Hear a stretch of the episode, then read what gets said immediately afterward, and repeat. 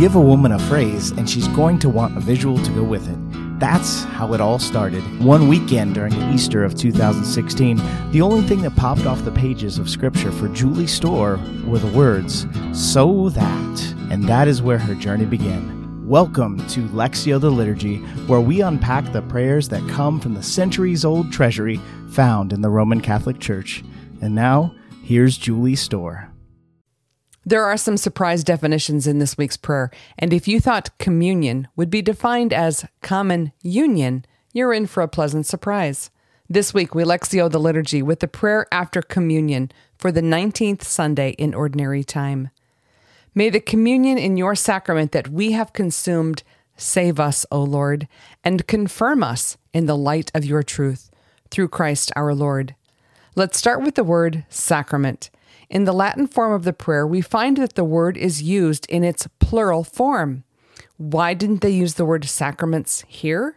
Because the word refers to all of the mysteries that are encompassed in the Eucharist, not all of the sacraments. Next, let's look at the word communion. When it comes to the Mass, we often think of communion as Holy Communion or common union or our union with God. However, in the Latin form of the prayer, we find the word communio, which means mutual participation, more like a community or fellowship. This prayer is about us. It isn't about me. It is about celebrating the sacrament of the Eucharist with the whole church. While we are each called to make a commitment to living our life for Christ, we are in it together. We need each other to be the church.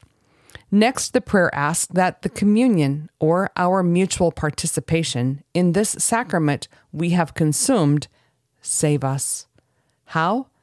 The Eucharist separates us from sin. That definitely saves us. However, when we receive the Eucharist, it does not become a part of us. This union with Christ consumes us. We become a part of something or someone greater. We become a part of Christ. The prayer also asks that this communion confirm us in the light of God's truth. Light, or lux in the Latin form of the prayer, usually refers to God, and the meaning of confirm means more than just to make strong. It also means to establish, plant, or root. We ask to be rooted in God's truth. It's so easy to imagine myself, one person, taking root, standing on God's truths, one person out in the elements trying to withstand the wind, one person offering praise to God. Now imagine everyone in your church, everyone who shared in the communion of the Eucharist, standing together, not only weathering the storm, but rejoicing in God's glory. This is a force to be reckoned with. This prayer is a great reminder that we are in it together. We have consumed all of the mysteries of the Eucharist we are confirmed in God's divine truth. We are the body of Christ. We are in it together.